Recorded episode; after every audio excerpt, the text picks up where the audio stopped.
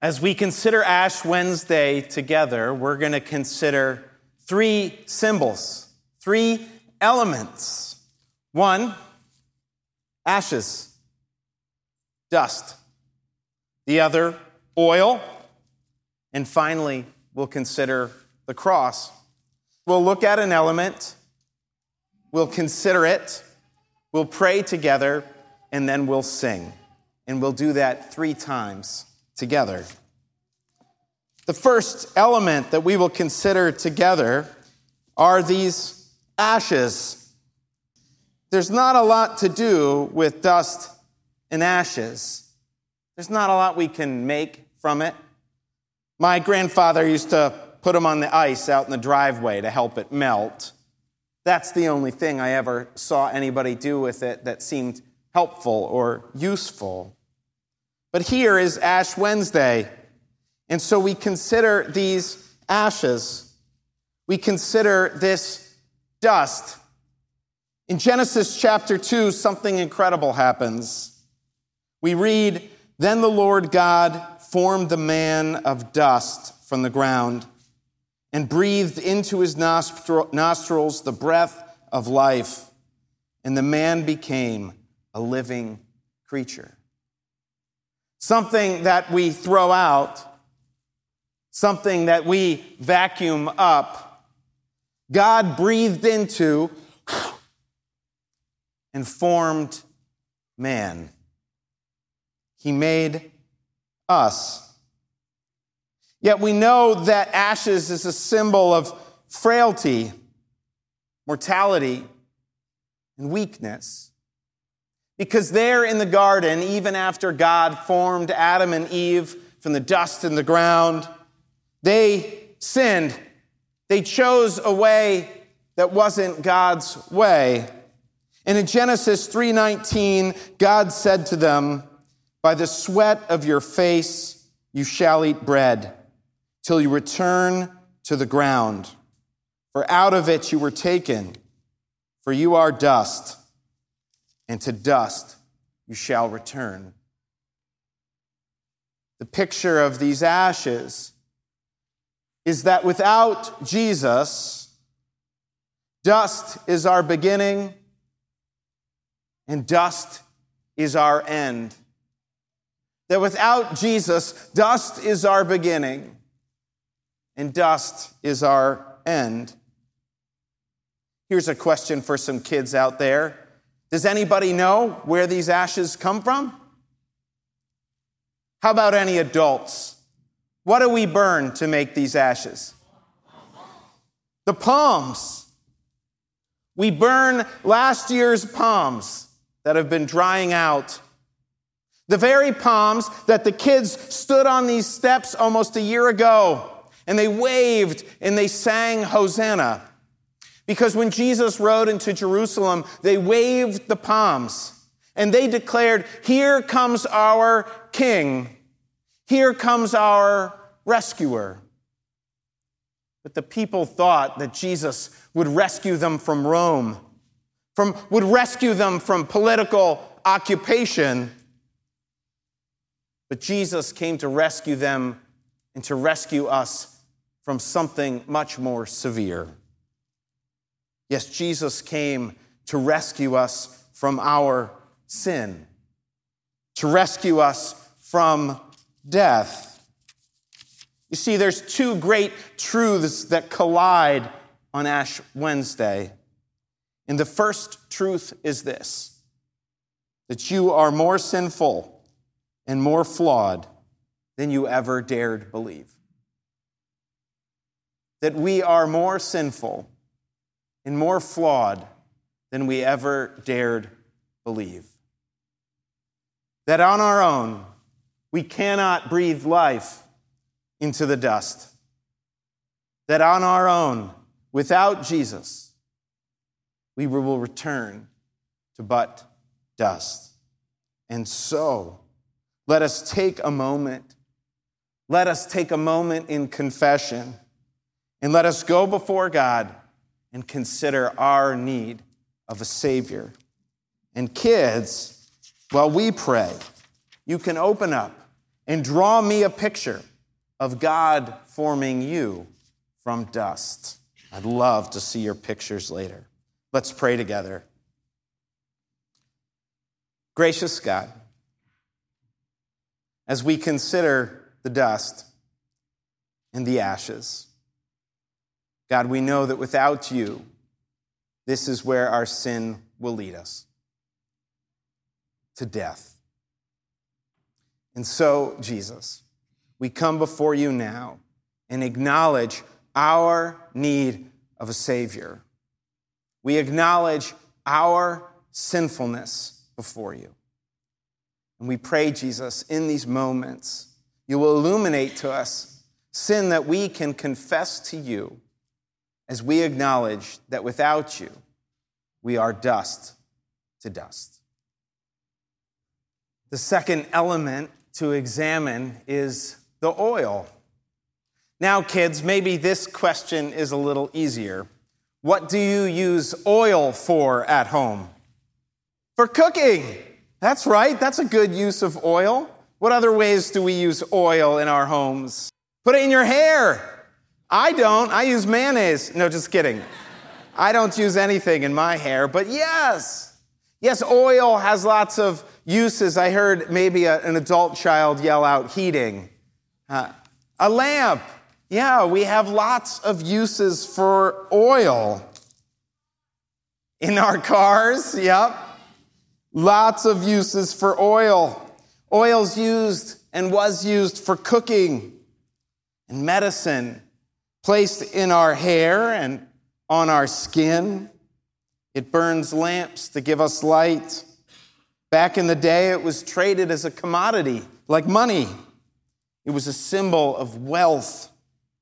And oil was poured on the heads of kings to show that God's anointing was with them. There's a lot that we see in oil. It's a symbol of abundance, a symbol of richness. And throughout Scripture, it reminds us of God's Spirit and of His life poured out for us. And so, even as we consider the ashes, we consider the oil.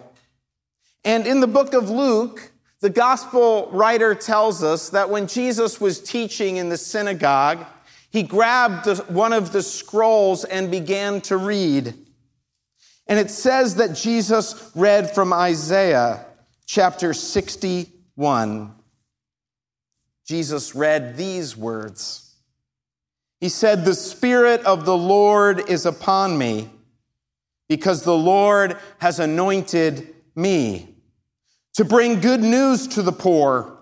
He has sent me to bind up the brokenhearted, to proclaim liberty to the captives, and the opening of the prison to those who are bound, to proclaim the year of the Lord's favor and the day of vengeance of our God, to comfort all who mourn, to grant to those who mourn in Zion, to give them a beautiful headdress instead of ashes, the oil of gladness instead of mourning, the garment of praise instead of a faint spirit, that they may be called oaks of righteousness, the planting of the Lord, that he may be glorified.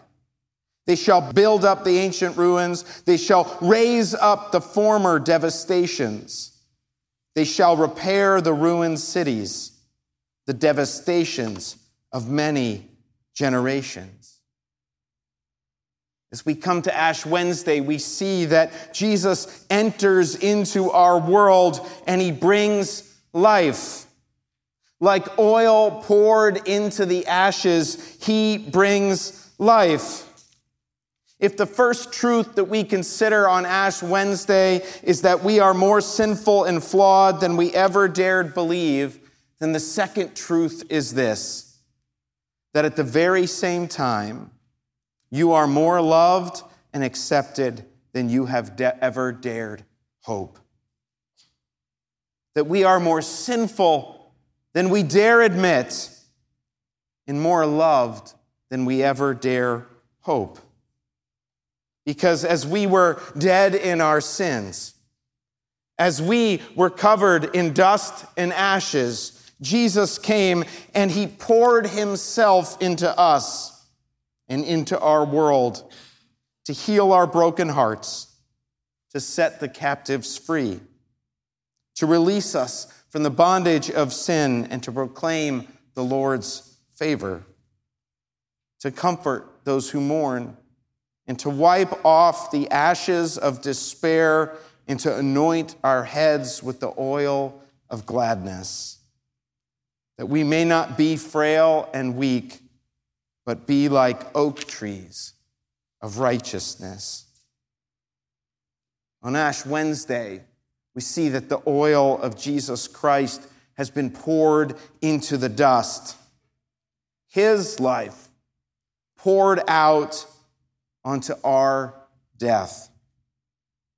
Kids, as we go to a prayer of thanksgiving, you can draw a picture of all the things that you are thankful for.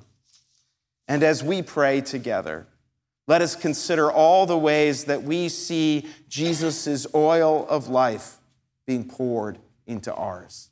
Let's pray a prayer of thanksgiving together. Gracious God, in the symbol of the oil poured into the dust and ashes, we see your love poured out for us. You making all things new. You making all things right. Jesus, when we were stuck in our sin, you came and gave yourself for us. May you hear our prayer of thanksgiving as we see your oil of life and your spirit poured out in ours.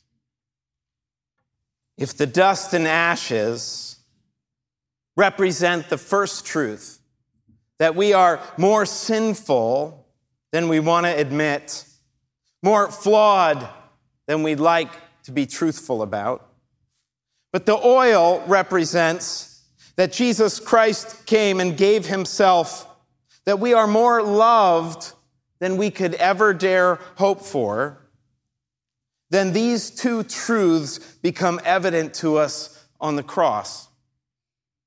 You see, the season of Lent begins with Ash Wednesday. It begins with the dust and the ashes. But in 40 days, it ends at the cross. Because at the cross, Jesus acknowledges that there is no way that we could save ourselves. There's no way we could form life out of dust. There's no way to rescue ourselves from sin. And so Jesus said, I'll come and I'll do it for you. I'll take the penalty of your sin. I'll take your death so that you can have life.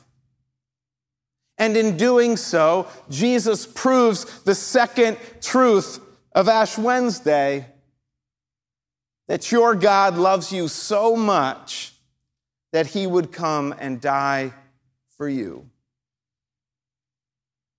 The truth of Ash Wednesday is that you cannot rescue yourself in your sin. But Jesus Christ loved you so much that he came and rescued you. But the cross is not only where we come and find our salvation. The cross is also where we live.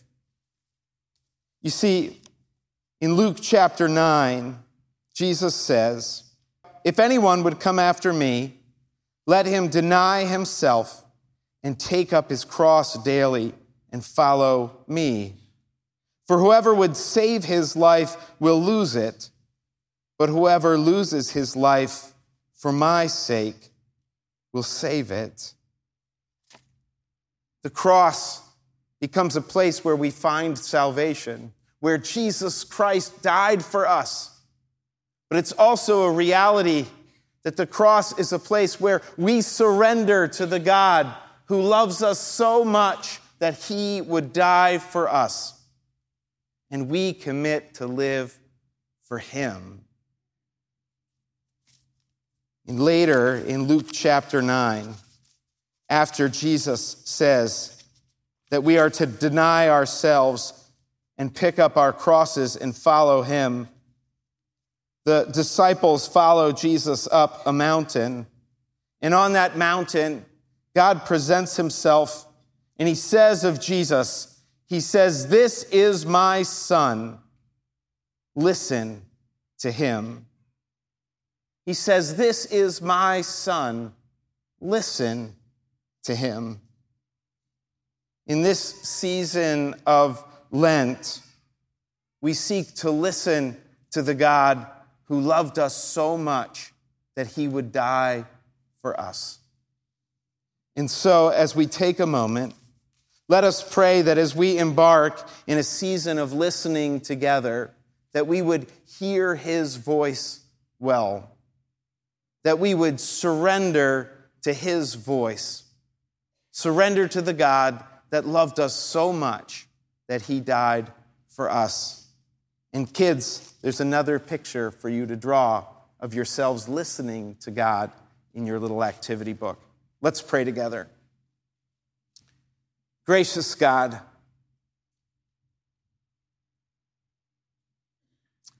you came for us in our sin. You rescued us from death. And you displayed this incredible act of love on the cross. Jesus, help us to listen to you. Help us to hear your voice. Help us to die to ourselves that we might find life in you. God, in this season ahead, as we listen together to your word, may our hearts be open and may we listen well to your words of life.